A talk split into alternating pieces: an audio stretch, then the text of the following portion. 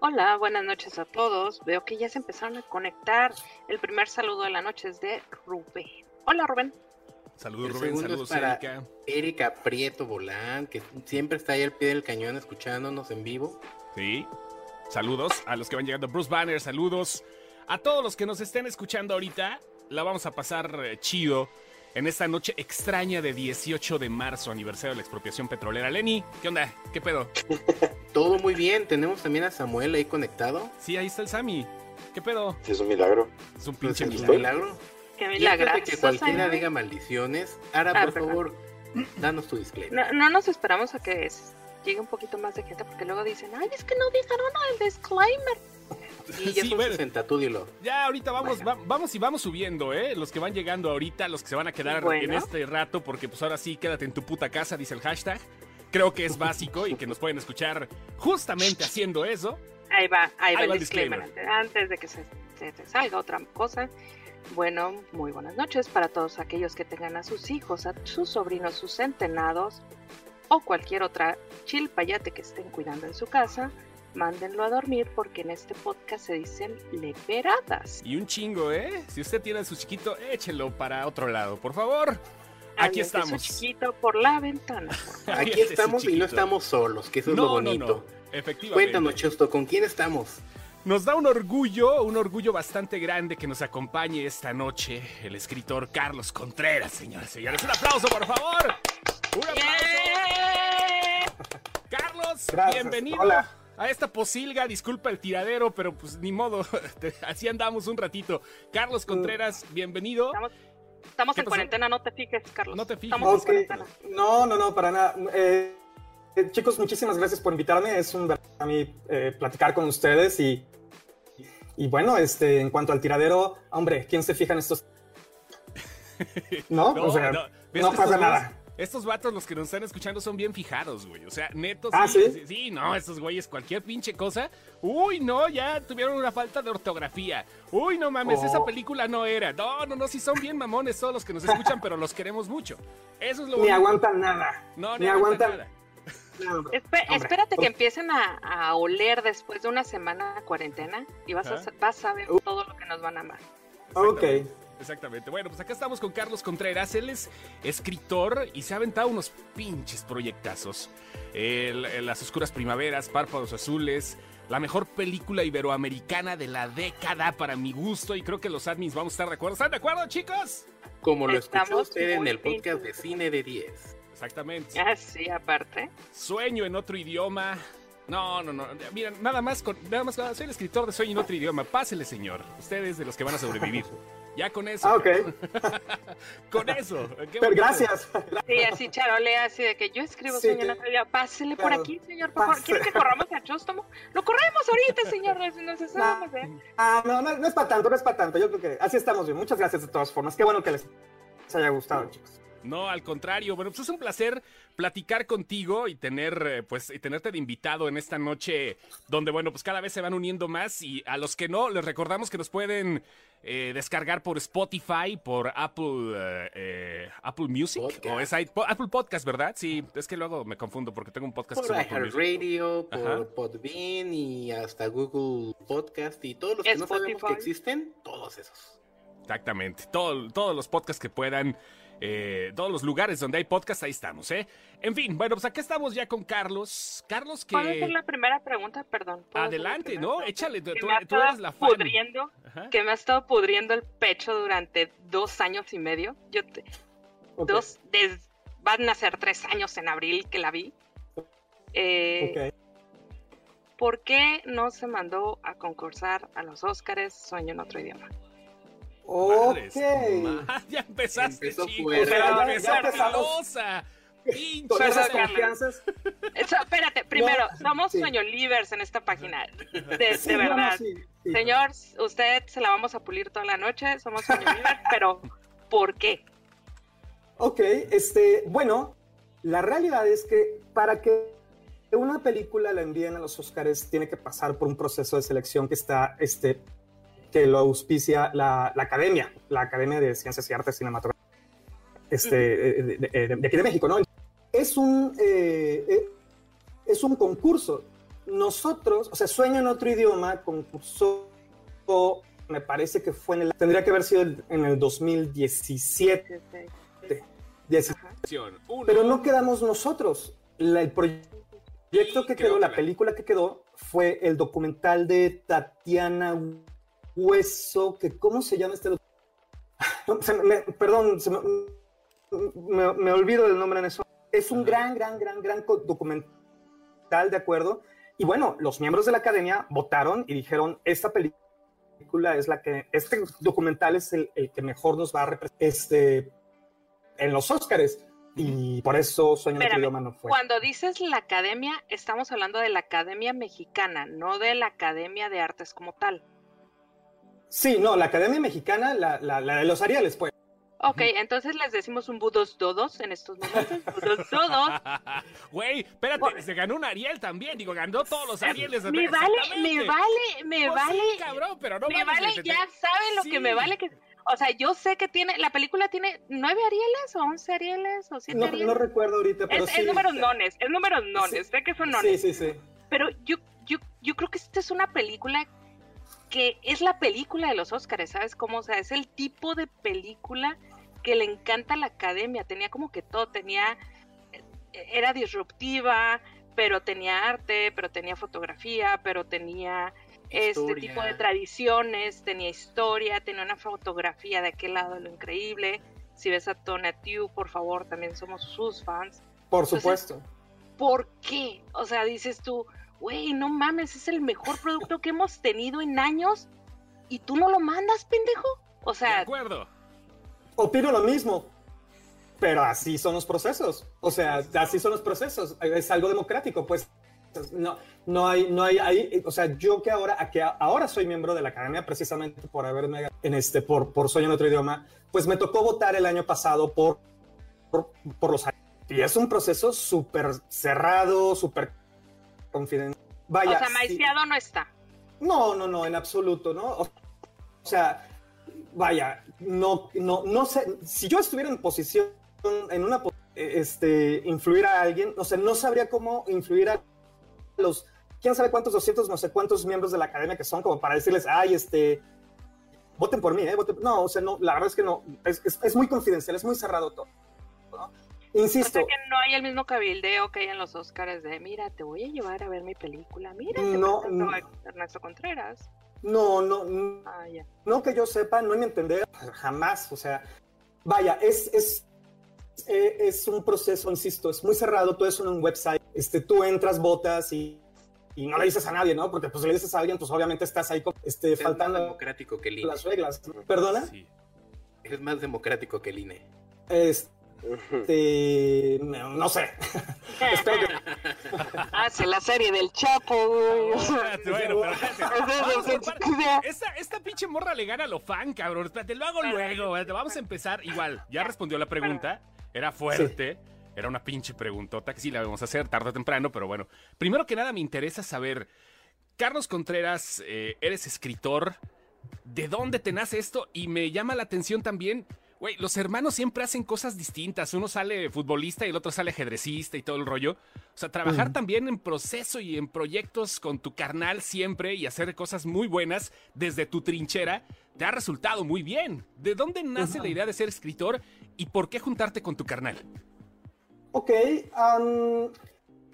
cuando yo era niño. Ah, hijo de... Eh, sí, o sea, pues tenemos que irnos hasta allá. Eh, eh, Sí, claro, el flashback así, este, todo bien bonito. Entonces, bueno, cuando yo era niño, eh, yo muchas tardes, o sea, mientras mis padres trabajaban, ellos trabajaron este, por, para darnos una educación a mi hermano y a mí, este, mientras ellos trabajaban y mi hermano tenía cursos, yo muchas tardes yo me quedaba solo en, en, mi casa. Entonces, estamos hablando de que yo tendría 6, 7 años, 8, y había una máquina de escribir en mi casa. Entonces, en el aburrimiento, en el yo quiero hacer algo para divertirme. Ah, claro, porque además vivíamos en una estaba como pues como en una carretera, estaba en las afueras de Veracruz. Entonces, tampoco tenía vecinitos con quienes jugar este eh, fútbol. Entonces, agarraba yo la máquina de escribir y me ponía a teclar y me encantaba cómo sonaba la, la máquina de escribir. O sea, me, me encantaba. No, algo tenía yo con la, con la, con el acto de apretar la tecla y que entonces sonaba y entonces en el papel aparecía una letra que yo había eh, yo había comentado. Y luego, eso es por un lado. Ajá. Mi mamá es, eh, fue maestra, maestra de primaria durante muchos y ella es una muy, es, ella es una gran narradora verbal. O sea, ella te puede contar un y a todo mundo eh, los tienen los tiene súper atentos con respecto a lo que a lo que está contando. Entonces, ella sabe muy bien cómo mantener la atención y la atención. Entonces, yo creo, esa es una teoría, no, no la tengo probada, pero yo creo que yo aprendí de forma natural la narrativa que, que, yo escuchaba de ella, que ella y, ella era una, esta era una de sus herramientas que, ella utilizaba para dar sus clases para los, niños. Entonces, insisto, yo creo que lo aprendí de forma natural y eso juntado con la máquina de escribir, el resultado, o sea, yo tenía que ser escritor. Y esa es la, explicación que, que, a estas alturas eh, de mi vida puedo, puedo ver. Y, y bueno, más adelante, bueno, empecé escribiendo y mm, empecé escribiendo cuentos, luego eso fue, y luego en la secundaria hubo necesidad de hacer proyectos eh, de teatro y yo, yo les dije, yo, yo escribo la, obra de teatro, yo la, y escribí una obra de teatro que quedó bien bonita y entonces la ensayábamos y nos divertíamos muchísimo y después en la preparatoria se me olvidó escribir, ya, o sea, dejé de escribir, empecé a trabajar, seguí estudiando y muchos años después, cuando mi hermano ya estamos viviendo en la Ciudad de México, mi hermano vino a la, Ciudad de México hace ya, ya algunos años, eh, él decidió estudiar cine y una tarde, que yo lo fui a visitar a su casa, me preguntó, ¿tú no escribías cuando eras niño? Ah, sí, claro. Oye, ¿por qué no me escribes un cortometraje? Ah, bueno, ok, sí, sí, sí, claro. Entonces, y le escribí un cortometraje y nos ganamos un premio. Entonces, ay, qué padre, pues. Sí, buenísimo, aquí está. Ah, está increíble. Nos ganamos otro premio. Y de pronto, o sea, hicimos como tres o cuatro cortometrajes. Y un buen día, ya, o sea, obviamente me estoy saltando muchos años, por ahí del 2006 quizás, mi hermano, mi hermano me dijo, oye, yo creo que ya es hora de que escribas un eh, largometraje. Piensa en alguna idea. Entonces, claro, brinqué, como, me puso como loco, feliz, así ay, vamos a hacer una... Y un día se me ocurre la premisa de Párpados Azules, se la cuento, que es, a ah, una mujer se gana un viaje para un, un viaje para, a un lugar paradisíaco es para dos personas y no tiene. Entonces mi hermano me dijo, claro, esa es, me encanta y, y escribí párpados azules. Bueno, a grosso modo, esta es la respuesta a tus dos preguntas, este. No, y, y, está, eh, fíjate, me quedé clavado. Lo, lo, cuentas también, la narrativa que traes es tan chida que me quedé pensando algo al momento que te imaginé que estabas escribiendo en tu máquina de escribir. ¿Escribes con deditos o con las manos completas, güey? O sea, porque no, sí, sí, claro. No, no, no, con las manos completas. De hecho, escribo con, principalmente con los tres dedos, o sea, no el meñique, no el pulgar, sino con los tres dedos como los de medio. Índice, índice medio y pulgar. Con el tres alemán. Y anular. Ajá. Ah, ya. Índice medio y anula. Entonces, sí. Eh, con eso se escribo, y bueno, el pulgar obviamente adora, pero el meñique, por ejemplo, es una cuestión técnica. La, las verdaderas, los la, gente que verdaderamente sabe escribir usa todos los dedos, pues, pero yo no uso esto. Sí, no, pero de todas maneras digo, debe ser cabrón ser escritor y nada más hacerle con los puros índices, ¿no? ya, ah, no, eso. sí, imagínate. a huevo. Oye, ya, interesante. sí, sí. Se corta un poquitito, se está cortando un poquitito tu transmisión. La, la transmisión de él, sobre todo. ¿Qué hago? este. Eh, no sé, a ver. ¿Podrías salirte y volver a unirte? Al fin ya sabes qué onda, cómo lo tienes que hacer igual. Sin, a ver. Em, a ver, nada más para ver qué Creo que salirte no es tan fácil, pero. No es tan fácil, ¿verdad? No, una vez que entras, no vuelves a salir. Este, a ver, ¿lo intento o.? Mm. Supongo que tendría que apretarle a es un poquito la red, como te digo, pero como, como decimos, es la saturación de donde te encuentras ahorita y aparte que las redes están saturadas, pero igual, si no la seguimos así, ¿eh? no te preocupes, total. Nada más este, eh, nada más de repente sí se corta un poquito. Son fallas de origen, lamentablemente.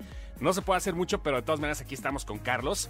Y nos contas esta historia de tu, historia de principio de vida que dices, bueno, pues fue sencillo a final de cuentas, fue como, pues vamos a hacerlo y pegó. Pegó, está cabrón, digo, sobre todo para la gente que está pensando en ser escritor o quiere convertirse en eso y de repente le cuesta mucho trabajo. Eh, digo, obvio, no fue cuestión fortuita, se llama talento y lo hicieron. Vaya, les pegó chingados. Sí, bueno, eh, totalmente. Yo estoy absolutamente agradecido y me siento muy, afortunado de haber mamá que eh, sabía contar historias y le venía como de forma natural, ¿no? Ella, por ejemplo, ella lo que algo que hace es que no, no, no te revela el gran secreto, sino que el gran secreto te lo deja para lo último. Y ella lo arma de una forma como muy instintiva. Y esa es una de las herramientas eh, básicas y primordiales para poder mantener la, la, la atención en una narrativa, ¿no? Entonces, eh, insisto, sí, fue algo, para mí es algo natural y de hecho la forma en la que lo digo, si yo no hubiera, vamos a decirle, capitalizado o aprovechado eh, eh, mi, talento o mis talentos para, para escribir, yo no sé hacer otra cosa. O sea, tenía que escribir porque pues eso es lo único que hago. Y así va mi, hasta ahorita. ¿Puedo hacer otra pregunta? Les prometo que no es tan polémica. No, no, no, no, no, no, echa, tú échale, güey. No, es que ya tú dale. Me dio miedo. Dale, 30 segundos a Carlos para que se sirva otra copa de vino.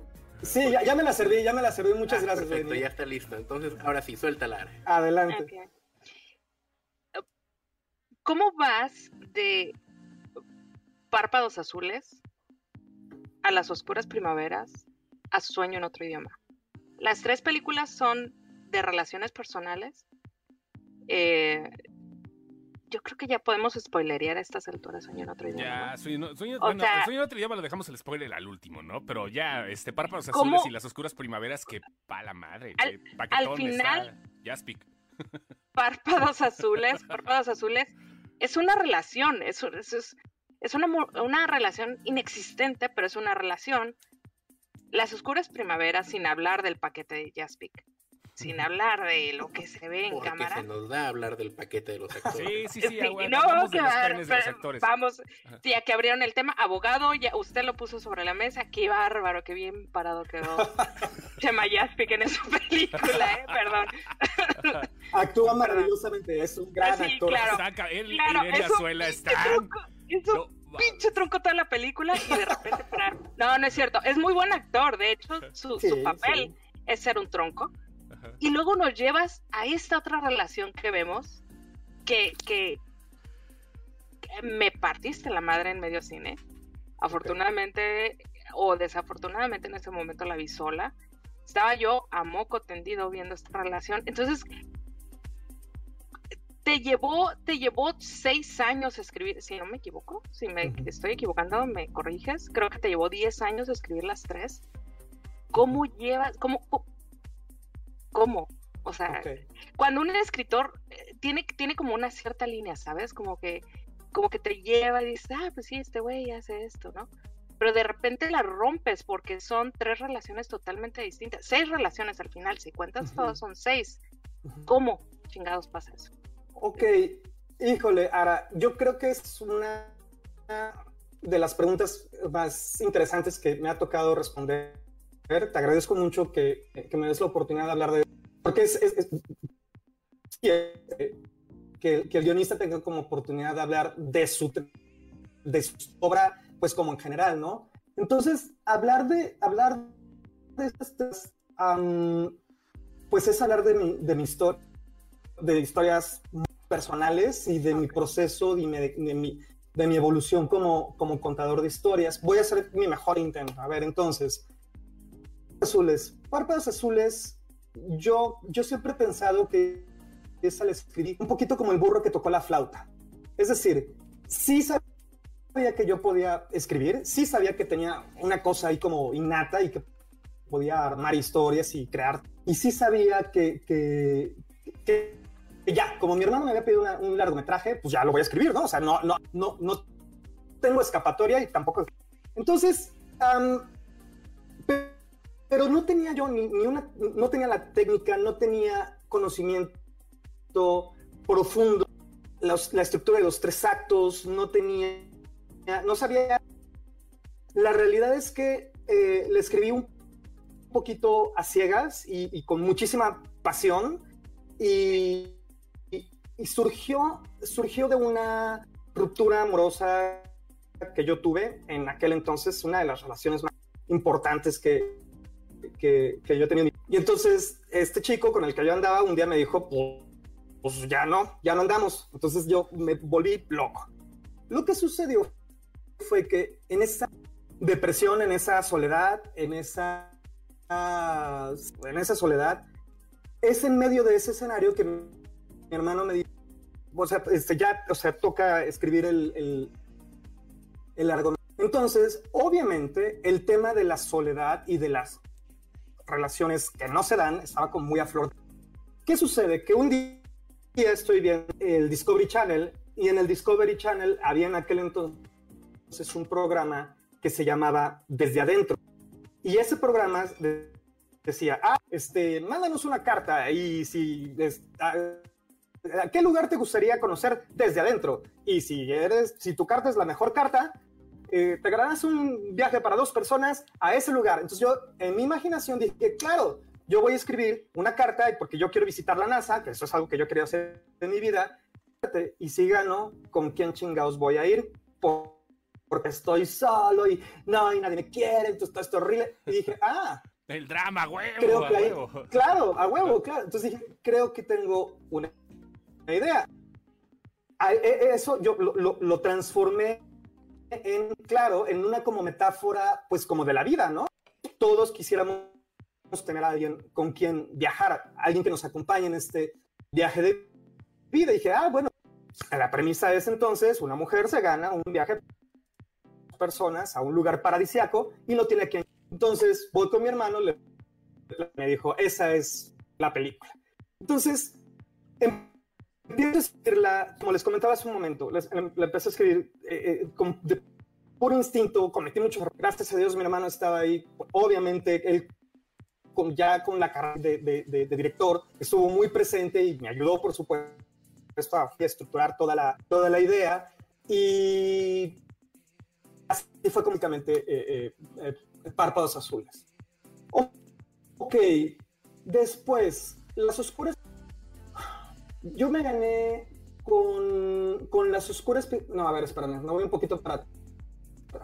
La inspiración básica de, de Las Oscuras Primaveras era como fue como una, como una especie de frustración sexual percibía en la sociedad mexicana en general. Uh, la sociedad mexicana es una sociedad, eh, bueno, ha evolucionado y tampoco estoy aquí a juzgar a nadie, pero la culpa católica, híjole, pues este, como que cala, ¿no? Como que la sexualidad, como que sí, pero como que la gente sí quiere, pero como que luego se persigna, ¿no? Entonces es como una, una relación muy compleja con, con, con el... Entonces, a mí eso, ese tema me empezó a interesar, obviamente yo me conectaba de alguna forma con ese tema en ese momento.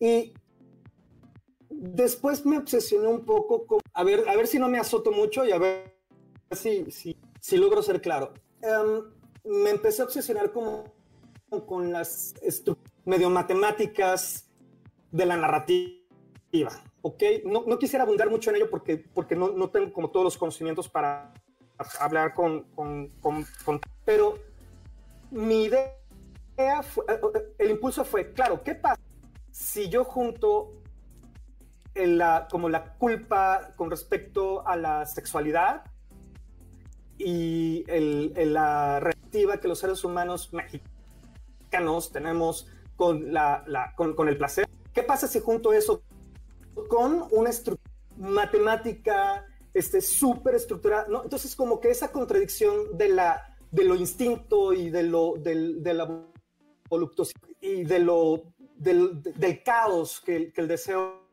puede, de, de, que el caos que eh, eh, sí, eh, expresar.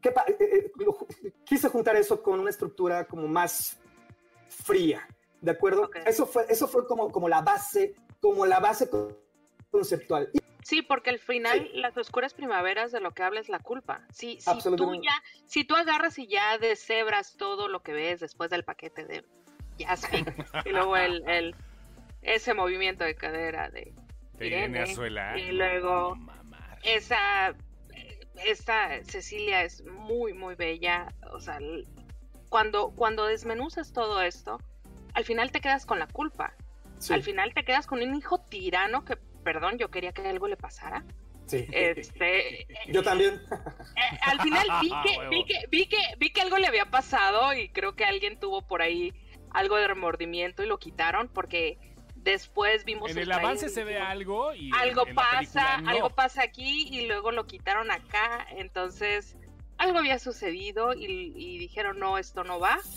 pero es un hijo tirano al final, ¿no? Y te das cuenta que está muy cerca de Lisa y del fin del mundo, está muy muy cerca el papel de eso y, y es la culpa, ¿no? Es la culpa que sentimos y dije, claro, es la culpa hacia la sexualidad, güey. Es la Sí. culpa hacia este deseo que estoy sintiendo y, y, y qué hago con él, ¿no? ¿Qué hago a razón de? ¿Qué voy a hacer con él? Y luego, ¿qué pasa? Con alguien me dijo- idioma? Ok.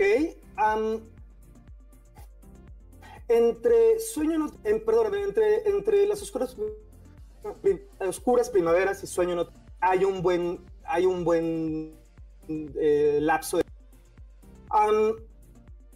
en un, un principio yo quería ser como el, el escritor de cine más chingón de todos. O sea, yo quería hacer eso. De Lo acuerdo, lograste. Está déjame perfecto, ese es el objetivo. Lo lograste, pero bueno. Ah, pues, Sigue, sigue. Muchas Entonces, y yo estaba como muy enamorado de esa idea. Entre más tortuoso y descarnado y, y- y- y más eh, eh, simbrado quedara, quedara el público, más satisfecho iba a quedar yo. Ese era como mi objetivo en aquel entonces. Veía como, veía en eh, Párpados Azules y veía en Las Oscuras, eh, pues como ese vehículo, ¿no? De expresar esta cosa ahí que yo traía allá adentro y que quería contar y compartir con el mundo y hacerlo sentir, sentir mal. Cuando a mí me contratan para Sueño en otro idioma, porque ese es un trabajo por encargo, o sea, a mí me contrata un Ah, productor que me da una premisa, ¿no? Me dice, oye Carlos, pues mira, yo tengo una idea. La idea dice, ay, los dos últimos hablantes de una, perdóname, este, una lengua indígena está a punto de desaparecer porque sus dos últimos hablantes se pelearon. Y eso fue todo lo que me dio. Entonces me dijo, bueno, pues ¿por qué no desarrollas una historia? Sí, perfecto, está increíble. Claro, y todo sufrirá. Sí, será muy descarnado. Pero, sí, no, no, eso, eso era lo que Sí, yo sí, tenía en a la cabeza. Pero mi hermano, en, en algún momento del proceso, cuando él se integra como el director, me dijo, ¿sabes qué, Carlos? Yo lo que creo es que esta película tiene, el, esta idea tiene el potencial para convertirse en algo hermoso y que conecte con la... Uy, no. Bueno, yo me sentí, primero que nada, ofendido y ¿cómo? Y mi arte, ¿no? Y pero que quiero que sufran y que lloren y que su, ¿no? Entonces, después de mi dije, a ver, cabeza ¿qué es lo que verdaderamente me están diciendo? ¿Qué es lo que todo el mundo está viendo que yo no estoy viendo? Y entonces, me, me- como que me clave, como que me moví de terreno como emocional y de pronto me sentí muy hastiado de hacer sufrir a la gente y de, de- y- de dejarla simbrada y de dejarla atormentada. Dije, no, vamos a hacer que la gente salga de- feliz, conmovida, satisfecha, eh, eh, feliz por haber, haber visto algo hermoso en la pantalla, órale, va. Y ese para mí, esa decisión para mí fue el, el- el inicio del proceso de, como, como de mi conversión, ¿no? Entonces, yo quería ser como este guionista, este, ah, super art house, y luego dije, no, vamos a hacer algo que conecte con el público, que no quiere decir automáticamente comercial, porque bueno, desafortunadamente esa palabra tiene connotaciones muy negativas y podríamos hablar de ello. No, más bien, más que comercial es que conecte con las audiencias que la, y, que, y que conecte de una forma positiva. Entonces eh, me puse todas las películas comerciales que utilizaban todas las herramientas que yo infería iba a necesitar para Sueño en otro idioma. Y entonces de pronto dije, claro, es que aquí está el primer acto, ese es el punto medio, ¿verdad? Y, y el resultado fue este. Entonces, eh, eh, fue mi transformación. Eh, sueño, sueño en otro idioma para mí fue mi, mi gran transformación hacia la luz, si lo queremos llamar. No dejo de ser oscuro, ¿no? No dejo de ser atormentado. Sí me, sí me siguen agradando las sensaciones, eh, pero ahora valoro mucho más conectar con el público con emociones eh, luminosas y, y, y, y complejas. Oye, y habla, no se trata, sí. No, perdón, sí. este, ahorita que estás diciendo complejas es justamente eso lo que te iba a decir, porque igual este, Párpados Azules y las Oscuras Primaveras fue algo muy eh, interno, fue algo muy de corazón tuyo, pero para Sueño en otro idioma, además del realismo mágico, además de conocer más de tu estado, además de entrar y estudiar las cuestiones lingüistas, de, de, de, de eh, clavarte también con la gente, eh, digo, se necesitó de mucho más tiempo seguramente para escribir esto, ¿no? O sea, o por lo menos eh, necesitaste más, más investigación también. Absolutamente. Sí, de pronto las herramientas que yo utilicé para, para Párpados Azules y, las Oscuras Primaveras no me eran ya no eran suficientes para escribir una idea tan ambiciosa como lo era Soy en otro idioma. Tuve que hacer un alto. Ah, claro, porque eh, o sea, las dos anteriores las escribí así de, y entonces a mí se me ocurre que pase esto, sí, está increíble, ahora le va, ¿no? Ah, y ahora esto, y ahora, ah, no, pero acá tenía que investigar, tenía que inventarme toda una tenía que entender cómo era la relación de, de, de, de las comunidades indígenas con sexualidades diversas, o sea, tenía que entender todo eso, entonces la inspiración ya no, ya, ya no es suficiente, tenía mucho, mucho, mucho, platiqué con muchísima gente, muchos lingüistas, este, eh, gente de comunidades indígenas, y sí, entonces sí, fue muy, me, me, resultó muy difícil escribir el guion porque tenía que, pues, inventarme, o sea, tenía hacer cosas que nunca había hecho en ninguno de, en ninguno de mis dos trabajos. Sí, porque Sí, al sí, final... pasaste- Sí, adelante. Ah, no, di, di, la- Ya se me fue el pedo tú. Ah, bueno. Eh, Sí, porque al final, si tú ves las tres películas, las dos primeras son súper asfixiantes. Sí, No, no te dejan respirar. Eh, Yo en, en, en la de las oscuras primaveras olía humedad, olía, olía, me estoy asfixiando, quiero Sí. abrir la puerta, quiero salir, quiero, quiero que esto se ventile, quiero, quiero que entre el aire. Y en Sí. Sueño en otro idioma era una bocanada de aire fresco como tal la película, o sea, las, las, las conversaciones, las imágenes, todo, era, eran como oleadas de este aire fresco que, que uno necesita de repente. Perdón, Sí. perdón, nada más por la analogía, perdón, qué buena analogía. eh, las oscuras primaveras sí huele, ¿eh? De verdad. Huele, Está cabrón. No, sí, no, no, huele. está cabrón. Es una película que si tuviera odorama, ¿sí? Las- No, mames, es que las tres madre. películas, todo, ¿eh? las tres todo. películas huelen. Las tres películas, la primera huele Sí, en sí. cierro, Sí, huele en huele a guardado, huele a viejo, los, los mostradores con, con tape huelen a viejo, huelen, huelen a lo que huele una mercería sin, sin, con Sí. gente adentro. No es mi culpa, es la cuarentena. Sí, ya sé, las oscuras primaveras huele a cuarentena, huele a, Huele a- a Cintia. huele a Cintia. Y, y de repente llegas de sueño en otro idioma que huele a tierra mojada, huele a aire, huele a lluvia, huele... Entonces, es, es toda una evolución. Y ahora que lo platicas, lo entiendo perfectamente, cómo fuiste de una película a la otra y luego escribir este pedazo de historia que no demerita las otras dos, déjame te digo. Para nada. Las otras dos, eh, como productos aparte, son meritorias. No sé por qué no tuvieron el éxito que tuvo Sueño en otro idioma. Eh, al final, Sueño en otro idioma fue un fregazo. Pero, pero Las Oscuras Primaveras es una película que, que, que levante la mano el que no lo ha vivido. Sí, cara, está muy Eh, perra. Está, sí, o sea, Y, y, bueno, el tráiler lo dice. Hay que hacer el anuncio, digo, las dos películas, las tres películas se encuentran ahorita en Prime, en Prime Video, por si alguien las quiere ver. Tanto. Eh, ¿No es cierto? eh, Párpados- ¿Sí? Sí, a huevo que sí, güey. ¿Cómo no, pinche Samuel? No hablas Sí, las tres Sí, las tres están. ahí están. Las, las acabamos de Es que ac- acabo de buscar párpados y no, no, no está. Párpados Pero- azules, ¿no me ahí sale? está. Bueno, Están las oscuras primaveras. ejercicio en honor a nuestro invitado. Busca a Carlos Contreras. Sí. Ándale, pues. Eso, chingado. Y búscalo. Ahí Eso. está el pinche X-Ray de Amazon. Aquí Ahí está, ya, ya, ya, ya, ya, está, perdón, ya está, perdón. Ah, Ya, ya salió. Ajá. Manotazo. dale. Ajá. Sí, no, no es una diferencia. La bocanada de aire fresco y todo lo que te hace sentir, vaya, el- eh, la, de, la de sueño en otro idioma. Digo, a final de cuentas son procesos e igual la próxima película que escribas va a ser algo oscuro o a lo mejor es una comedia. Ojalá que, bueno, no te metas a la pinche comedia que está saliendo ahorita. Por, no, no lo hagas, no lo hagas. Pero bueno, Ok. cada quien, ¿no? Cada quien. A final de cuentas es parte de la chamba. Pero lo interesante Entonces tienen es que comer. eh, Lo interesante de esto es cómo el proceso va cambiando y tiene mucho que ver cómo te sientes tú.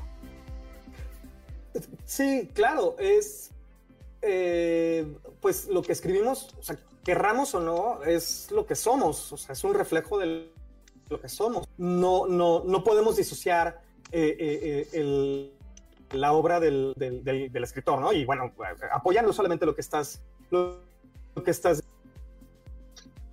Sí, Sí, Es- sí, sí, te oímos. la mi respuesta. Sí, no, ahí No, no, esa, esa era mi respuesta. Sí, entonces, eh, pues, lo que me gustaría agregar con respecto a, a Sueño en otro idioma, a pesar de ser un producto, porque así lo llamo yo, un producto, un guion diseñado pa- con, con- con las audiencias, también estaba yo muy interesado en, que- en hacer algo eh, fácil eh, y digerible y que nada más te hiciera sonreír, ¿no? O sea, el tema mismo invita pues como muchos layers, como muchas capas y como mucha, eh, sí, como mucha observación de la dinámica eh, eh, social en, en- en las comunidades indígenas. Entonces, bueno, lo único que quiero agregar aquí es que, pues que me siento muy orgulloso de ese guion, punto. Es lo que quería decir. A huevo, Sí, a huevo. cuando lo te- A ver, una pregunta. Cuando lo Dime. terminaste, sí dijiste así de, uy, me mamé. Así de, me pasé. Hmm, No, no, ¿No? No, no fue así. No, no fue así. Pasé mucho tiempo escribiendo el guion. ¿no? O sea, creo que fue como, o sea, en total fueron entre 5 y 6 años. O sea, no quiere decir que escribiendo, escribiéndolo porque iba y venía y regresaba y Claro. ¿no? Pero, pero en total fue un, fue un tiempo largo. De tal forma, y, y además hice muchas, muchas versiones, les estoy hablando de 10 versiones al menos de la historia, ¿de acuerdo? Entonces, cuando al final se me ocurre la cosa que no se me había ocurrido antes, a pesar de toda la exploración, digo, claro, es que esto es lo que, lo que me faltaba. La verdad es que fue un poquito un descanso, ¿no? Porque yo dije, bueno, ya, ya lo... ¿Qué fue? ya, ¿Qué fue? ¿Qué fue? Dinos. ¿Qué fue?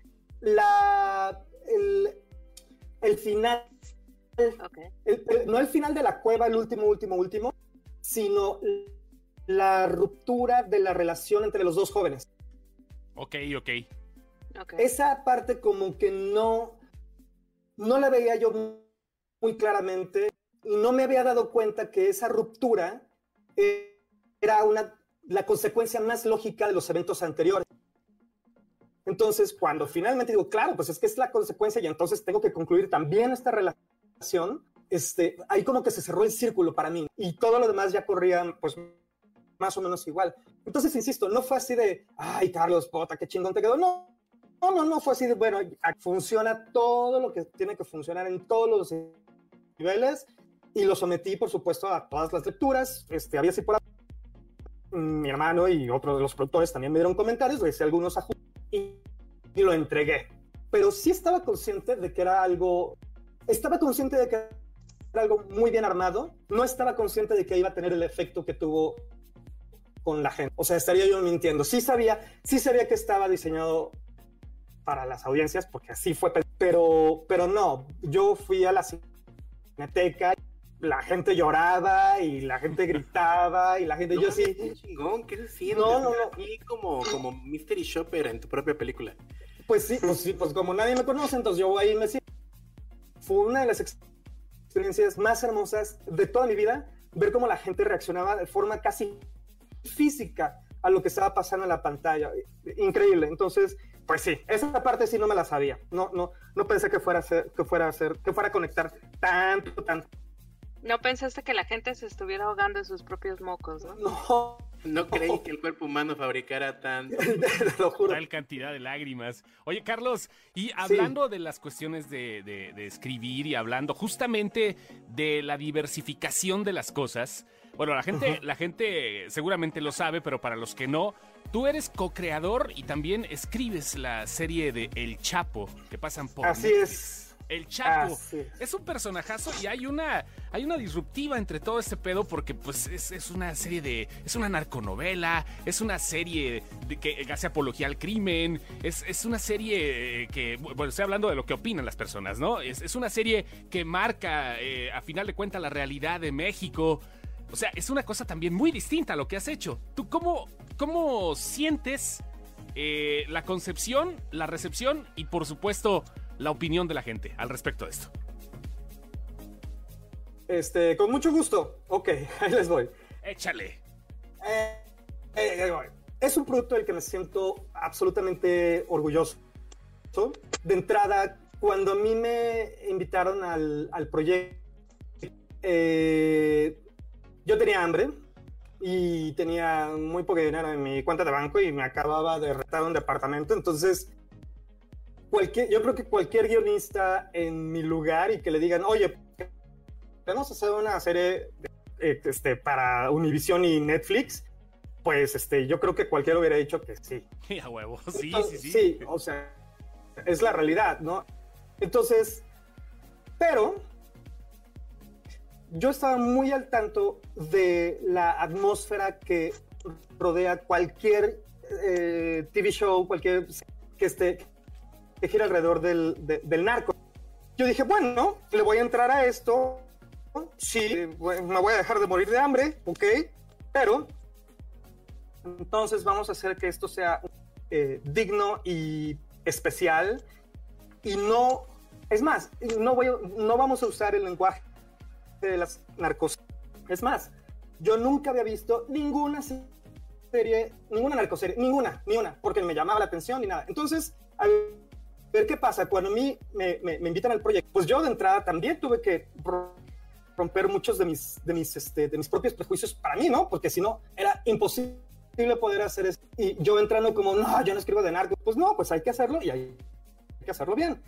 Lo que fue sucediendo, no solamente gracias a mí, sino también eh, Silvana Aguirre, que es la, la showrunner y, y co-creadora de la, de la serie, que es una mujer extraordinariamente inteligente, absoluta ética en todos los niveles, a la- una mujer a la que le aprendí muchísimo. Entonces, ¿qué pasa? Bueno, pues entre los dos nos pusimos a diseñar cómo tenía que ser esta serie y lo que fuimos descubriendo es que esta serie era una eh, radiografía acerca funciona funciona el Estado mexicano con los cárteles que viven en los... ¿Ok? Entonces, a-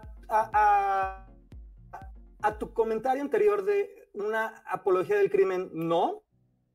Invitaría muy sinceramente a la gente a la que la viera para que, para que, lo- para que nos contradijeran, ¿no? No, no es al contrario, ¿ok? En todos los niveles. Este, no es una eh, mi hermano tiene una frase que a mí me, me encantó, me gustó mucho. Él dirigió este, gran parte de los episodios del, del- Chapo, él fue como el, director. Y entonces él decía, esta no es una narcoserie, el Chapo es un thriller, thriller político. Y es verdad, ese es el espíritu con el que al final eh, lo creamos. Entonces, bueno, esa es mi respuesta.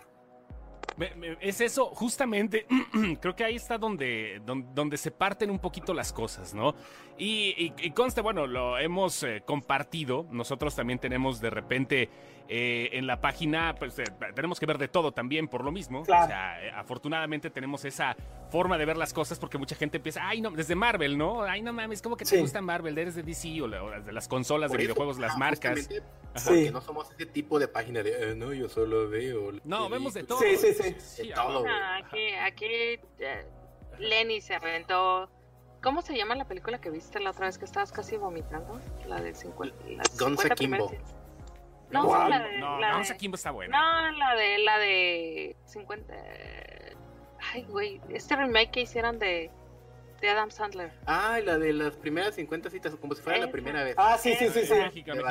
Se, se- se- se nos estaba muriendo Lenny, pero los estoicamente, estoicamente la terminó. Pero-. La terminó el. Fíjate, a, a final de cuentas yo creo que es lo que, lo que digo, ¿no? Eh, hay, que, hay que ver un poquito de todo hay que ver un poquito de todo porque creo que esa es la verdadera razón del entretenimiento.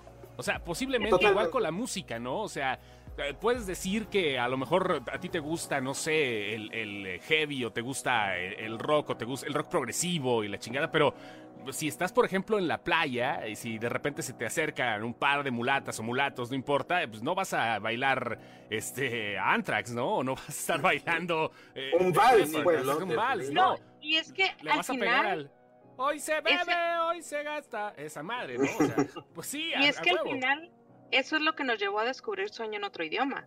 Ajá. Porque seamos sinceros, eh, Sueño en otro idioma se estrena al mismo tiempo que, que Mar- me acuerdo que estaba una película de Marvel, no sé si No, los Aven- los ¿Qué, Avengers. Estaba el cine hasta su puta madre y, y estaba esta película chiquita mexicana y pues, oye, pues vamos a ver, la ver de qué se trata, ¿no? Sí. Entonces, y así la descubres. Si no ves de todo, no descubres esas joyitas, ¿no? Esta pinche Claro. nos la vendió. Nos la vendió así. Ah, sí. así ahí, ahí la vio en Mexicali. Güey, no mames, tienen que ir a ver esto, güey. Así No les- solo nos la vendió, o sea, neta, fue más insistente que Testigo Órale. de Jehová y Mormón juntos. así de, güey, tienen que ir a ver esto, no. Me acuerdo que iba saliendo del cine con mi charola y Sí, así, a moco tendido, ojo rojo, y me le agarra la charola el muchacho de Cinépolis y le digo, güey, ya la viste, y me dice, no, yo tienes que verla, la agarro tienes que verla, güey, de verdad. Y, Es que no y- sabes, y güey. creo que esa publicidad de boca en boca, a final de cuentas, fue lo que hizo que estuviera Exacto. exhibida durante semanas. O sea, güey, no se dice tan Lo sabíamos. Pero Lo este- sabíamos. Este cabrón, el pinche Samuel que está ahí en, en Cinépolis, eh, no nos puede dejar mentir cuánto tiempo estuvo exhibida la película, vaya. No, si estuvo más de, ¿qué te gusta? ¿Siete, siete semanas? Para que Estuvo veas. más de eso. Que es un madrazo para una película Sí, mexicana. es un maderazo, sí, es un chingo. Para una película Aquí- mexicana, no, fue- fuera de. Mexicana son tres, semanas, tres a cuatro semanas. Una película mexicana donde no sale un derbez o un bichir. Bichir, Sí, sí, las, sí. las camadas, ¿no? No- Se van dando. No sale una de las tantas espermas de Derbez que hay por el mundo. Como 50 millones. Bichis clones ahí. Ahora, otra, otra pregunta, Carlos, ya, Sí. es más relajada. Eh, ustedes se van como en camada, ¿verdad? Van todos como juntos. Va Ernesto, va Erika Ávila. No sé si Erika nos va a escuchar, pero muchas gracias, Erika. Cuando publicamos la, la, la crítica, ella fue la que nos hypeó. esa Ok. Erika Ávila la, la publicó. Eh, eh, van todos como en camada, va Tonatiu, va Erika, va Ernesto, vas tú. ¿Cómo se da este, este, esta amalgama? Porque no pasa, realmente es que no, no sucede, ¿no? O sea, un director sí hace su equipo, pero, pero no tan, tan cercano. En Porque lo que ustedes preguntas, van- voy por un whisky, nada más para que no digan. Voy- ahí vengo, ahí vengo, espérame. Sí, Ajá, sigue porque van, van todos como juntos, ¿no? O sea, ¿cómo se da esta, este amarre de, de- No sé si se me está escapando alguien más. Esos son Sí, los nombres Luis de... Albores, Luis Albores, que es tiene el, el razón. otro. Este, no, bueno, eh, eh, mi hermano estudia cine en el CUEC, bueno, estudió cine en el CUEC y ahí es donde es amigo de Erika, que ellos son como, como- así como los super mejores. Y Erika, a su vez, uno de sus mejores amigos es Luis Albores, y entonces los tres se hicieron como muy amigos. Ok. Dijeron, ay, claro, vamos a poner una casa. Ok. Y, y cl- claro, Tonatiu también está en esa, en esa ecuación del CUEC. También son como de la generación, ¿no? Ah, No creo que él va un- arriba o abajo. Entonces, todos ellos conocen, el, se conocen en el CUEC. Y yo, pues, soy el hermano del director. Y por lo tanto, el, el guionista natural. Entonces, pues es el, como el, el- el equipo este, natural. Ahora, de nuevo, para Sueño en otro idioma, a mí me contrata un productor holandés. O sea, la idea original es allá eh, ho- holandesa. Y cuando a mí me contratan, no sabía, no tenemos idea de que eh, a Ernesto, eh, de, de que, de que Ernesto se iba a integrar como, como... De hecho, antes de llegar a Ernesto, pues platicamos algunos otros directores, este, sí, antes de decidirnos a invitar a, Y era también como muy natural, era así, bueno, pues si sabemos que mi hermano está poca madre su trabajo y la historia también va a estar poca madre y es el hermano de este otro güey, pues vamos a invitarlo, ¿no? Entonces eh, también fue como muy, como muy natural. Y fue así como las dos empresas este, la, la- la holandesa y la mexicana, eh, trabajan todo esto con la coordinación de la señora Mónica Lozano, de Alebrije Cine y Video, porque ella es como la, la, la, la, la madrina, pegamento. pues, ajá, exa- exactamente, el pegamento de todo esto. Y por eso. Entonces, el equipo es como, como muy natural. Ahora, actualmente, estamos, o sea, haciendo proyectos por nuestro lado, yo proyectos por otro lado. Sí, sí, sí, ya cada quien como que, anda buscando la papa, ¿no?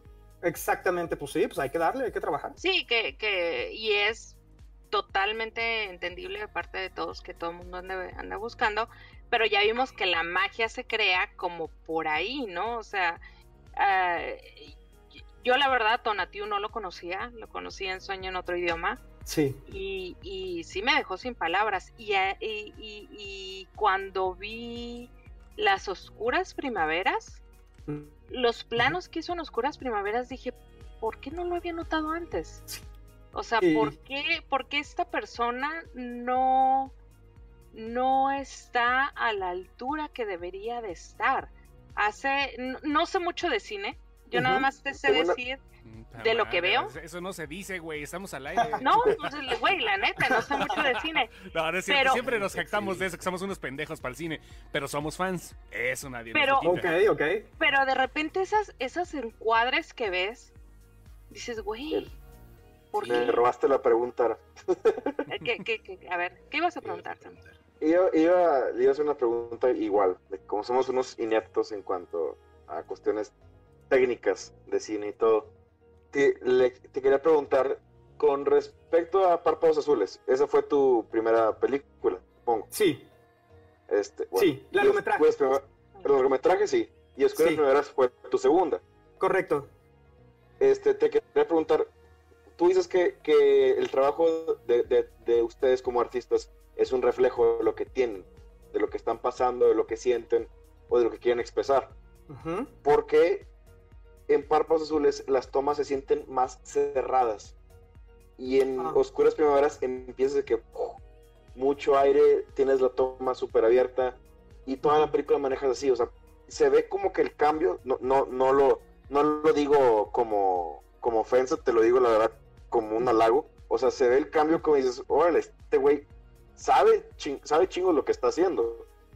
O sea, tú, tú, te, sí, se ve una evolución favorable. O sea, tú te, preparas en ese lapso o simplemente, o sea, tú, sigues como que estudiando, viendo, no sé, lentes, técnicas, este, encuadres, lo que sea, o simplemente es como que un reflejo de lo que ya traes y dices, oh, esta historia es diferente, la voy a contar así, o, esto no lo sabía hacer antes, a lo mejor sí lo sé.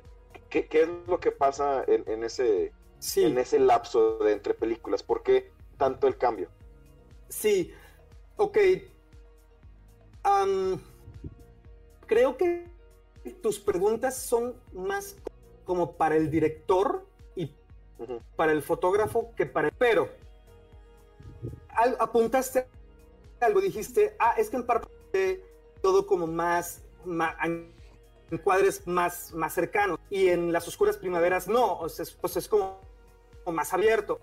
Creo que de lo que estás hablando, a lo que te estás refiriendo es como al espíritu, de la, como a la esencia de la historia. Entonces, la esencia de Párpados Azules es mucho más, no, sí, no sé si sea mucho más, pero es más intimista, es más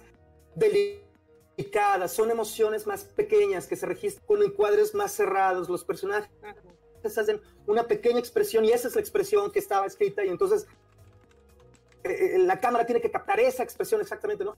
El guion está la cámara se tiene que esconder junto con ellos dos, ¿no? Sí, exacto. Pues tienes que acercarte, ¿no? Tienes que estar junto. Pero, tú como guionista no, no quieres plasmar eso. O sea, ¿Era tu idea que se plasmara así? ¿O ya fue completamente el director? Yo creo que es las dos cosas, porque cuando estaba escribiendo, yo me sentía, literalmente me sentía muy, muy cerca de los personajes. Por ejemplo, en la escena en que están bailando, ¿no? y se besan. Ah, y abren los ojos porque no hay clic entre ellos y el beso. Ah, bueno, esa escena está, está escrita así, que se besan, pero como no sienten nada, tienen que abrir los ojos. Y yo, como guionista, obviamente, tengo que estar muy cerca de ellos, muy cerca de los personajes y describir la escena así, porque tengo que ver, tengo que describirle al director que los, párpados, que los ojos se van a abrir en ese instante, ¿de acuerdo? Entonces, siento Párpados Azules necesitaba ese lenguaje tan, tan íntimo y tan delicado. Y Las Oscuras Primaveras, aunque el guion estaba también escrito como con, mucho detalle, también necesitaba describir que era invierno, que, este, que hacía mucho frío, que la ciudad era dura y despiadada, que el sótano, que no sé qué. Entonces, los, ambientes, una importancia, eran como otro personaje. Entonces, al describir los ambientes, obviamente cuando mi hermano lee estas acotaciones de y las tuberías y el edificio y ciudad grandota, entonces lo lee y en su cabeza empiezan a generarse una serie de imágenes de, ah, claro, ya sé cómo lo voy a filmar y eso se lo transmite al fotógrafo. Que es justo la magia sí. de que ese, estén ustedes como en esta amalgama, en este Dream Team, sí, que se entienden a la huevo. perfección. Sí, sí. Sí, total, totalmente. ¿Alguna Mira. vez alguien me entre... ¿Sí? No, no, adelante. ¿Alguna vez alguien qué, perdón? Alguna vez alguien me entrevistó y, y me dijo, oye, ¿qué, ¿qué, tan difícil es hacer este, película en México? Y entonces le contesté, bueno, pues este, tienes que nacer con un hermano director. O sea, escribir es muy difícil, levantar una película es muy difícil, pero habemos algunos afortunados que tenemos un hermano talentosísimo como director y pues se nos aquí, ¿no? Entonces, reforzarlo lo que, lo que estabas diciendo. Acaba eso, de llegar eso me lleva, perdón. No, ver, nada más es, si no se me va el avión, acaba de llegar un comentario, dice Amaya Reyes, al ver tu recomendación busqué la película por todos lados después de larga infructuosa búsqueda, infructuosa búsqueda, busqué al fin, di con ella en Amazon Prime, convencí a mi amor de verla por la noche, mi hijo aún no se dormía, que así, que, así que adelanté rápidamente la escena donde Isauro descubre a María y Evaristo. Pensaba Anda, que me había pues. perdido cinco minutos, así que cuando acabó la peli me quedé con cara de ¿what? ¿Eso fue todo? Retorné a esa parte y moría de risa conforme avanzaba la historia. La vi en etapas retrospectivas y me conmovió aún más. Me gustó mucho. Gracias. Qué bonito. ¿Amaya? Amaya, Amaya Reyes es la que está comentando. Gracias, Amaya. Igual, si alguien le quiere hacer un, una pregunta a nuestro uh -huh. invitado, por favor, mándenlas en los comentarios. En, en lo que llega la pregunta del público, yo, yo le quiero preguntar algo a Carlos. Ajá. Pero sí. no, como no estoy seguro, que, quiero que no te lo tomes tan personal, pero igual va, va a parecer reclamo. Eh, en, tus guiones, eh, ¿son tus guiones los culpables de que Cecilia Suárez hable así? no, claro. No mames. No mames. Eh, discúlpanos, Carlos, casi no lo sacamos a pasear. Perdónanos. Güey, Perdónanos. Es que sabes que es lo peor del caso que puede ser una pregunta válida, güey. Pero. Sí, porque sí, pues sí, güey. Es que sí puede ser una pregunta válida, güey. Pero no, Cecilia Suárez. Cecilia Suárez. Ajá, sí. No, es una creación de un personaje. A mí, a mí me encanta. O sea, yo. Sí. A ver, primero que nada, yo creo que es extraordinaria como actriz. O sea, me, me encanta y siento que es un privilegio de vida que ella, ella haya estado en, en, en, nuestras películas. Y luego, o, sea, ver cómo ella ha ido evolucionando y creando personajes, incluyendo este personaje de, de, de La Casa de las Flores. No sé si hablar de, de, culpabilidad, más bien es la creación de un personaje, les guste o no, todos nos acordamos de ella. O sea, todos. Sí, y eso tiene mucho. Oye, es, es que, que, ¿sabes qué? Si te das cuenta, en Párpados Azules, la forma en que ella man ella actúa con los hombros en párpados azules. Sí, claro. Baja los, claro. Baja los hombros, los cierra, los abre, los, ah, sí. los baja, los, ¿sabes? Sí. O sea, está actuando sí, todo el tiempo con sus hombros. Sí, sí, sí, sí, totalmente. Este personajazo, e, ella construye un personaje impecable en la película. Absolutamente.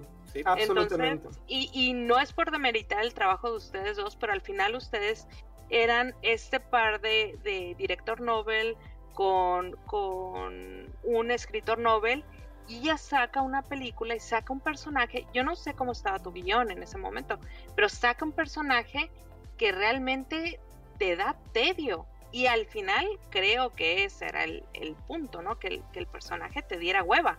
Absol absolutamente, Ara. Eh, cuando oh, ya eh, empezó la preproducción de Párpados Azules, yo estudiando yo no sé qué andaba haciendo. Entonces mi hermano de vez en cuando me llamaba y me decía, oye, ven, quiero que veas cosas. Entonces me mostraba cosas de cómo iba el avance de, de, de, de la... Y entre esas cosas me mostró la prueba que hizo este Cecilia para Párpados Azules. Entonces yo les he de confesar que en mi cabecita, yo a, Marina Farfán, al personaje de, Cecilia Suárez, pues yo no me la imaginaba así. O sea, yo me la imaginaba, pues quizás este, un poquito más eh, eh, pesada, este, un poquito eh, menos guapa, pues un poquito, no, o sea, no, pues yo tenía pues como guionista algunas concepciones, en mi, ajá, pero cuando la vi a ella, dije, es que es ella. Y esto que tú estás diciendo ahora es verdad. Su lenguaje corporal, los hombros, como que se empequeñece, como que mira la nada, como que mira para un lado pero no te mira, ¿no? Entonces, y está tan bien calibrado que es absolutamente verdad lo que dices. Es verdad, mi hermano y yo éramos noveles y, y Cecilia Suárez y por supuesto este Enrique le dan un gran, gran, gran, eh, eh, este gran levantón a ese guion que necesitaba y por eso la historia, eh, la película funciona como funciona por la actuación de estos dos, dos personajes, dos, dos, dos actores tan talentosos. Dice Luis Viviano, perdón, eh, hablan acerca de lo del Oscar con sueño en otro idioma. Lo dijimos al principio del podcast porque fue la primera pregunta filosa de Ara. Otra yo tengo una pregunta. La primera pregunta. La primera pregunta fue, de hecho, tenemos, Luis Viviano, tenemos una segunda pregunta. nada más, nada más una pregunta. Yo tengo una pregunta, si no se va a ir el avión. Perdón, perdón. Sí. la, la, película, la película de eh, Las Oscuras Primaveras, que Ara y yo estábamos hablando hace rato de eso y creo que tiene una de las tiene una de las escenas eróticas más potentes que hemos visto en el cine mexicano. Y eso que vaya, o sea, el cine mexicano ha tenido erotismo de todo. Erotismo de cómico, erotismo eh, fugaz, de todo, pero la verdad, al, final dices, ¿qué? ¿En serio? Cuando escribiste el guion, dijiste, no, eso no lo van a hacer así los actores, o estuviste a punto justamente como era el objetivo de la película de decir, güey, estoy estoy haciendo algo que va a romper paradigmas. O sea, las que no lo han visto, este, perdón, las oscuras primaveras, tiene la que yo pienso y creo que ahora también, no sé, Lenny y, Samuel, la película es una de las que tiene las escenas más eróticas y mejor dirigidas también en ese aspecto, pero sí está muy cabrona. Como escritor dijiste, ¿quién se atreverá a hacer esto? espérame, traduzco esa pregunta, traduzco. ¿Tú escribiste que Chema Yaspic enseñara el camote?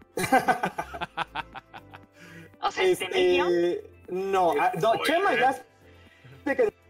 O sea, no, no, no, no, porque yo no lo escribí pensando en, los actores y en el casting. Además, como guionista, pues a mí no me corresponde determinar nada de eso, es el director. Pero, a ver, regresando a la, a la pregunta. Hace un momento les comentaba que yo en, este, en ese momento de mi vida yo quería ser el guionista de Art House más cabrón de todos. el que, sí, sufrir y gozar a todos de la forma más terrible y tormentosa. Entonces, eh, nunca tuve como ninguna inhibición para escribir que estos dos personajes cojan. Y entonces describía yo las posiciones, y se pone así, se pone así, se sube así. Vaya, el guion es muy, muy, muy, muy explícito. eso es un cogidón. Perdón. Digámoslo con todas sus palabras. Es Pero además, aquí la cosa es que tenía que ser de esa forma. No había ninguna opción en términos. Sí, claro que no. Ninguna otra opción en términos narrativos, porque toda la película se trata de que ellos dos están. Deseo sexual. Por lo tanto, debe llegar al orgasmo visual, narrativo, ideológico en, el último momento de la, de la historia. Ese es el gran clima. Insisto, no tuve ninguna... Eh, eh, y, por supuesto, mi hermano, cuando lee esto, es así de puta madre, ¿cómo chingados lo voy a hacer, no? Entonces, afortunadamente, sí, no, bueno, afortunadamente, eh, Ernesto se entregó con toda la pasión del mundo al, al guion, a la película, que de verdad, y esto siempre voy a insistir en que soy muy agradecido con la vida por haber nacido con un hermano director de entonces se compromete del todo y eh, con, con, con, el, con la confianza y con la pasión que, que le caracteriza va y empieza a buscar a las personas adecuadas para hacer la, película. Y en un proceso que yo desconozco exactamente cómo haya sido, pero en algún momento yo, él Chema y, Jaspic y Irene, y los dos dicen, también muy afortunadamente dicen que sí, y pues ahí es. Y salió. Es que incluso yo quise, yo quise pensar en otro actor que hubiera podido aterrizar a Igor. Lo único que se me ocurrió era Alberto Estrella en algún momento, pero Alberto ya no está como en la, en la edad de, de, de haber dado esa, ese, ese tono que dio él que no, güey, pues sí, este chacalón nada más podía ser. no, no. no, pero, pero, la verdad que, que, bien, digo, lo escribiste, lo escribiste con puntos y comas, ese, como dice Ara, sus, eh, eh, eh, la cito, ese cogidón. Qué bien, la verdad sí, no, no, la verdad sí. Escribiste, el, escribiste el mejor, perdón, el mejor cogidón del cine mexicano. También es un premio, el, mejor cogidón. Ah. Qué bueno que sí desenlazas, porque si no, después de párpados azules nos hubiéramos quedado con blue balls. Sí, de plano. No, es que, es que, eh, Chema se queda varias veces con Blue Balls, ¿eh? Yo, yo, yo sentí el dolor de, sentí el dolor de ese pobre hombre, así de, ay, güey. y también, ¿eh? Porque también le pasa a las mujeres el colicazo, ¿eh? No, sí, ya sé que duele, pero, pero pues igual, ¿no? Preguntas rápidas del público. El Adolfo pregunta, ¿el título lo decides al principio o al terminar de escribir? Ay, este, Párpados Azules fue el principio, fue lo primero que, se me vino a la mente, o de las primeras cosas que se me... Eh, las Oscuras Primaveras también fue lo primero, uh, sí, más o menos lo primero, y Sueño en otro eh, fue lo último. En Sueño en otro idioma fue como... Porque, porque había muchos títulos y ninguno me gustaba y ninguno me gustaba, y al final, al final se me ocurrió este y luego cambió la razón razón por la que se me había ocurrido, etcétera, pero se le quedó, pero fue como el último. Entonces, pues sí, eso. ¿Párpados azules se llama párpados azules por la sombra de Marina? Así es. Ah, ok. Leí esa teoría en algún lado y dije, ah. Eh, qué chafa.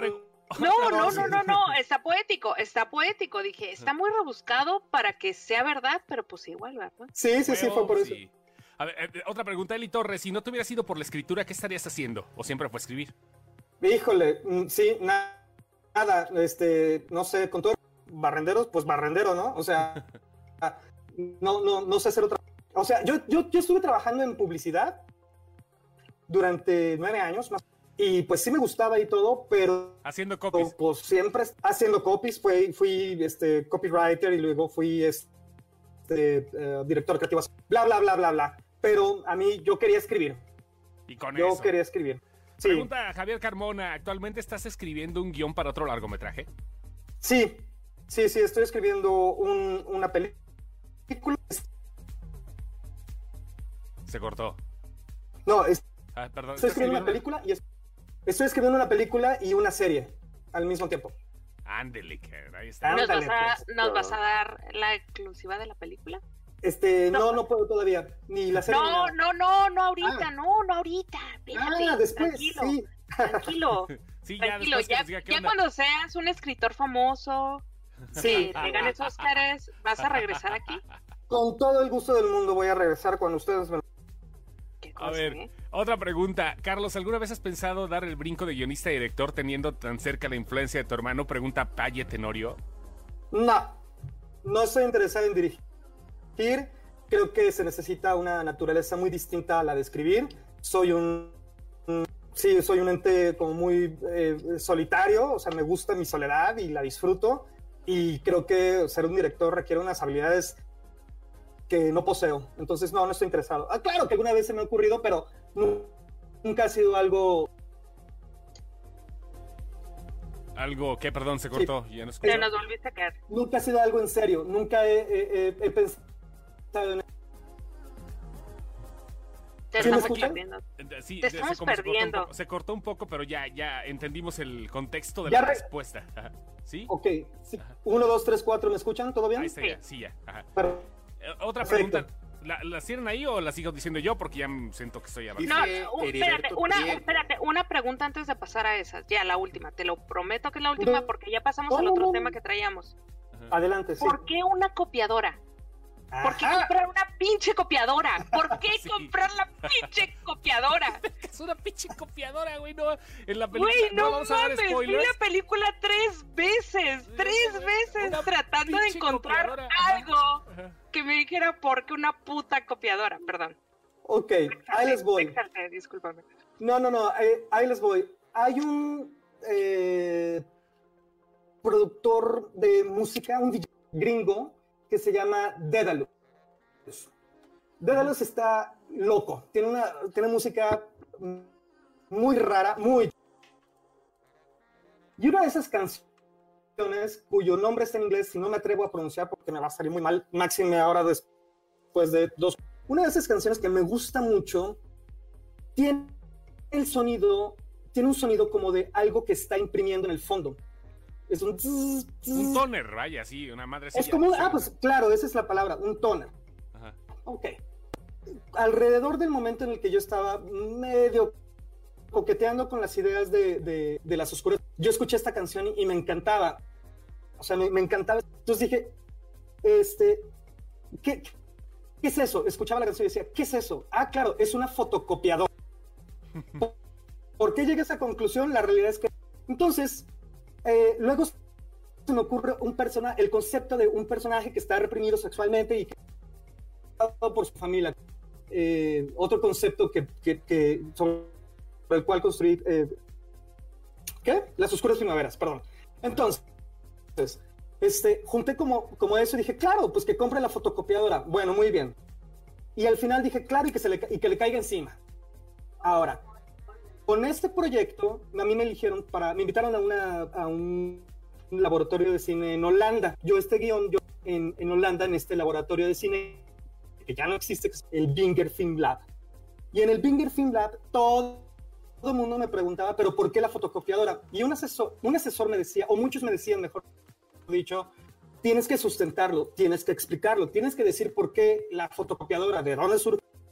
Ah, y eso, eso a mí me torturaba porque la realidad es que no tenía para esas preguntas.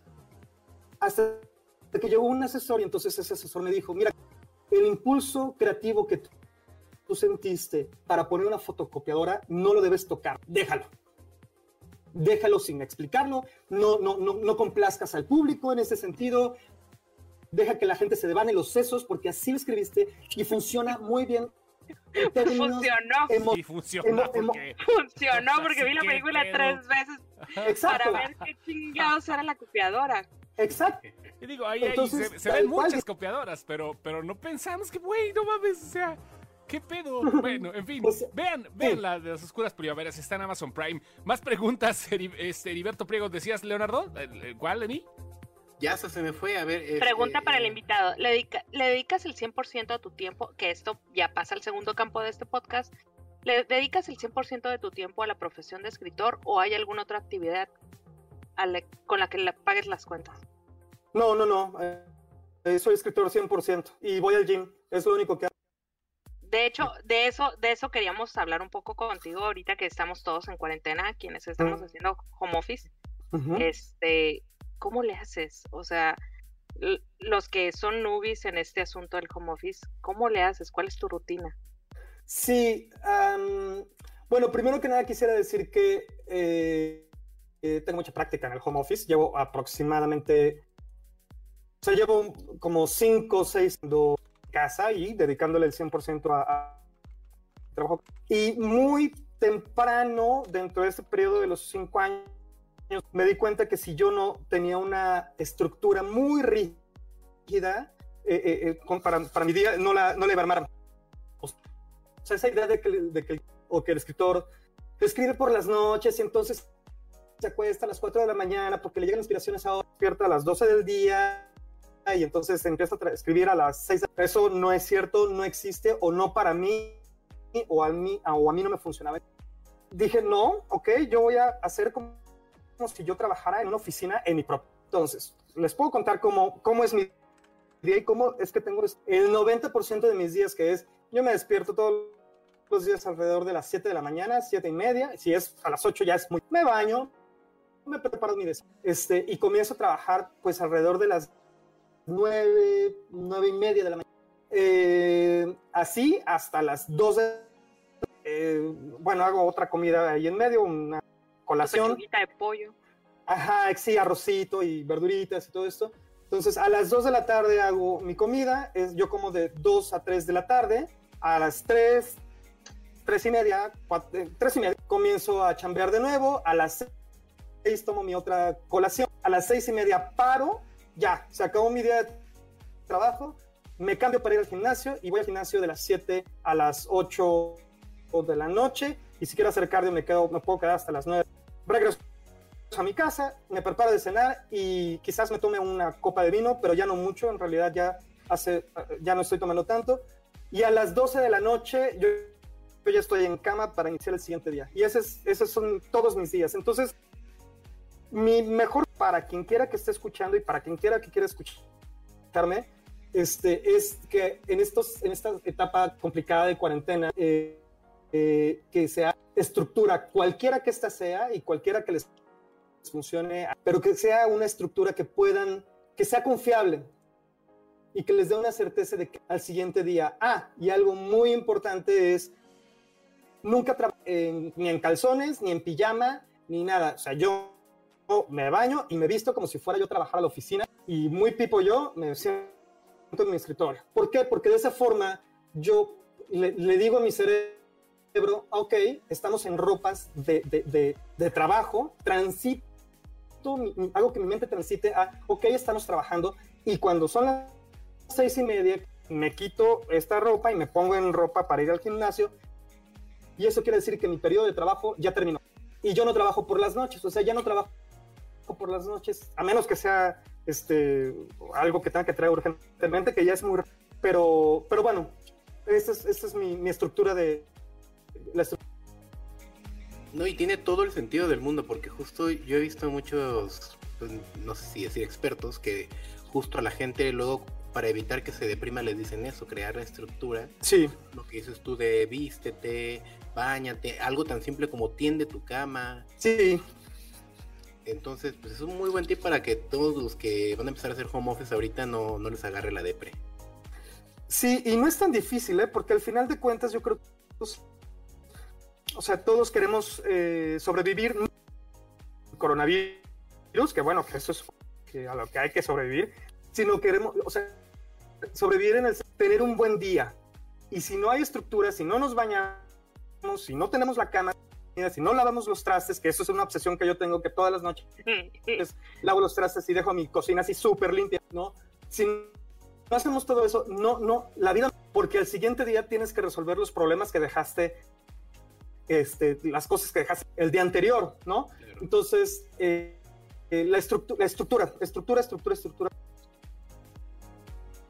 Eh, fíjate que hace rato, hacer nada más como comentario al margen, estuve viendo en Twitter, retuiteé una, una señora que decía a mi hijo que va a una escuela privada lo obligan a pasar lista virtual y a hacer la clase en línea con uniforme. No sé qué decir. Oh. Pues ahí está la disciplina, cabrón. A mí ¿eh? me parece perfecto, no son vacaciones. Yo también lo leí. Ah, yo, le, yo lo leí y dije, a huevo, güey. Te tienes que levantar, te tienes que bañar, te tienes que vestir y saber que estás yendo a clases. Porque si no, no son vacaciones, güey. Y algo que me faltó decir a Carlos, pasa el reporte meteorológico todos los días, sino cada tercer día pasa su reporte meteorológico. Bueno, la lluvia, la lluvia, la, lluvia. La lluvia, la lluvia. Está lloviendo. Específicamente la lluvia. It rains, sí, sí, sí. It rains. Sí, sí, sí. Me, Nótese que te sigo en Me gusta el No te estaqueo, no te estaqueo. Perfecto. Bueno, pues eh, Carlos, algo que tengas que decir. Este, el tiempo, pues no es que se nos acabe, ¿verdad? Pero de todas maneras. Eh, eh no queremos abusar de ti. Exactamente. En absoluto, sí. Ajá. Eh, este... muchas gracias por todo, eh, de verdad. Eh, ha sido un placer y creo que no nada más para nosotros, sino para toda la gente que nos está escuchando. O sea, tener un invitado así como tú y pues que nos hayas dado unas lecciones. esto se trata de dar, esto se trata de dar a conocer cosas desde un punto de vista profesional como el tuyo y sobre todo conocerte de esta forma tan humana. Este, pues mira, solamente muchísimas por invitarme. La verdad es que me la he pasado de lujo, me he divertido mucho. Quizás quisiera retomar un, punto que ustedes eh, mencionaban, mencionaban hace un rato, que es como diversificar las cosas que vemos y consumimos. Yo creo que el público en México está pues como medio polarizado. Y entonces están los que ven... No, mames. un poquito nada más. Entonces están los que ven las películas, eh, eh, las comerciales, y los que odian las películas comerciales y yo no creo que sea así. La realidad, y en, México hay un, tenemos el fenómeno de las eh, comedias románticas, pero esas son las películas que la gente está consumiendo y si las está consumiendo es... Entonces yo siempre he pensado eh, que todo tiene un valor. Nos gustará o no, de forma natural la iremos a ver o no, nos obligaremos o no, pero algo hay en esas historias, así sea, que las hacen valiosas y que hacen que. Como las maruchanes del cine. Quizás, quizás, bueno, pues incluso esas te quitan el hambre de, vez en cuando, ¿no? Te quitan todo el tiene un valor. Un tren, pero te... Quizás, entonces todo, todo, todo, tiene un valor. A mí la verdad es que eh, no, no, me gusta como decir, ay, lo que les decía hace un rato es que yo, pues no, la realidad es que ahora los, los dos proyectos que estoy eh, eh, levantando en ese momento que estoy escribiendo, pues son, pues yo no sé si comerciales, pero son accesibles al público, la gente los dice. Y, y, me siento orgulloso de decirlo de esta forma. Entonces, es como una invitación a que un poco más de todo y que no condenemos la nada. El otro día me subí a un, a un Uber y el chico que, un chico muy joven, iba manejando y entonces traía eh, su música de reggaetón. Y entonces se me ocurrió preguntarle, oye, ¿quién toca esa? Porque estaba bonita la canción, perdón, pero la canción estaba bien. Entonces, ah, pues es... No. Uy, no sabes, el chavo feliz de la vida empezó a hablarme de quién era su favorito, que qué mala onda, que este, los adultos decían que era una porquería y me empezó a enseñar algunas canciones y dije, oye, pues es que esto está bien. Fue un poquito una bofetada con guante blanco para mí, porque la verdad es que yo reggaetón, ay, qué feo, qué feo. No, no es cierto, no es cierto. Hay cosas de muchísima calidad, hay que tener un poquito más de apertura en todos los sentidos. Y creo que el momento sociopolítico que estamos viviendo, este, creo que esto que estoy diciendo aplica para el sociopolítico que estamos viviendo. Y, eso Oye, y, nada más, este, pues como dices, ¿no? A lo mejor es eso, abrirnos un poco más. Y, el único problema es la saturación en todo, ¿no? Cuando algo satura es, es, cuando de repente empieza a decir, pues ya, ¿no? Yo creo que ese es el problema musicalmente y también en las películas que pues, eh, lamentablemente, y lo digo de manera directa y personal, vemos, vemos eh, nueve eh, Badir Derbez y un sueño en otro idioma por año. Entiendo. Eso es lo que me, eso, es lo que me caga. Entiendo. Eso, eso, eso, eso, es, es la, la, forma que quiero despedirme, ya, con eso. yo, yo, me, yo me quiero despedir con una pregunta de Pablo Ibarra y solo por esto. Pablo Ibarra realmente está bien emocionado cuando nosotros publicamos un teaser de quién iba a ser el invitado, Pablo Ibarra dijo, ojalá que sea Carlos, Carlos eh, Contreras. Neta lo dijo, así le atinó y estaba súper emocionado porque a lo mejor ibas a ser tú. y creo que vale la pena que respetemos su pregunta. Dice, ¿sabes si la elección de Denise Gutiérrez para la canción fue intencional? No, no sé a qué canción se refiere. La verdad estoy pensando qué canción pensó. No puedo pensar en qué película. Es la de Scream. Pero a ver, ¿cuál es la pregunta? Dice, eh, ¿sabes si la elección de Denise Gutiérrez para la canción fue intencional? Ok. Denise Gutiérrez, la cantante que interpreta la canción Sicril con la que cierra la película. Ah, ya. y entonces, yo creo que su pregunta es, ¿por qué la eligieron a ella. O sea, creo, no sé, como interpretando, porque claro que fue intencional, pues porque es, o sea, tuvieron la intención de invitarla, ¿no? Entonces, más bien yo creo que es por qué la invitaron precisamente a ella. Desafortunadamente yo no tengo la respuesta. Sé que ella tiene muy buena relación con, ay, ¿cómo se Compositor, el compositor que escribió la canción canción, se estoy buscando en internet en este momento. Para que vean que todos este, buscamos hechos. Sí, sí, sí.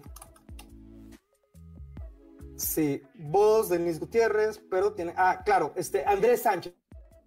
Perdón, Andrés. Y, entonces, yo sé que ellos dos son como muy buenos amigos, ¿no? Y creo que fue como muy natural que la invitaran a ella. Pero la historia de por qué la invitaron a ella precisamente para cantar la canción, eh, no la sé. Pero igual fue, fue porque a lo mejor concibieron esa, esa canción para ella, así como... Ahora, tú concibes una historia en base a un entorno, ¿verdad?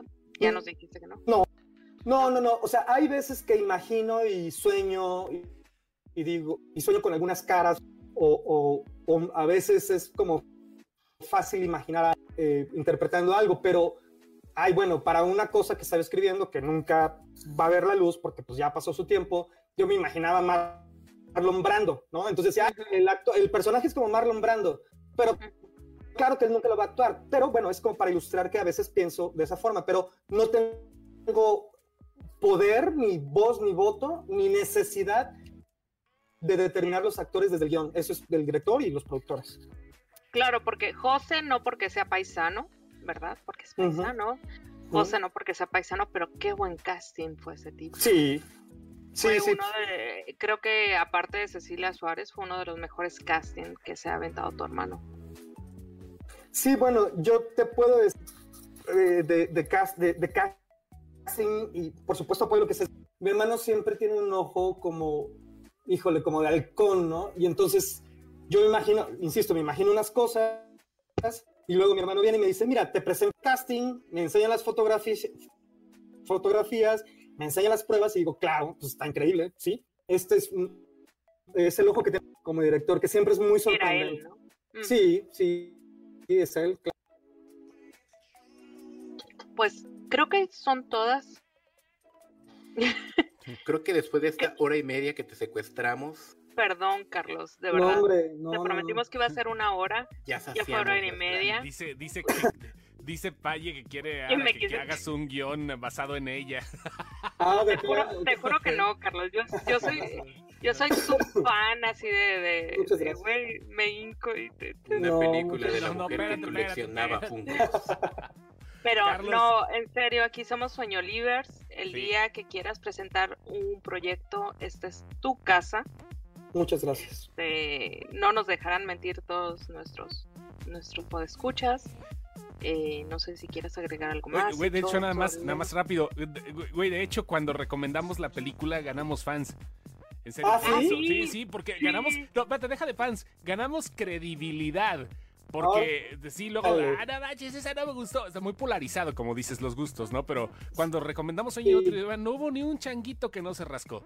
Así como dijo Pedro Infante en El Piojo y la Pulga. La neta, o sea, todo el mundo dijo, no mames, sí es cierto, no mames, sí es cierto. Fue una cadenita. Se pasaron con esta recomendación. Sí, este, sí, La ando buscando, la acabo de ver. No mames, salí llorando.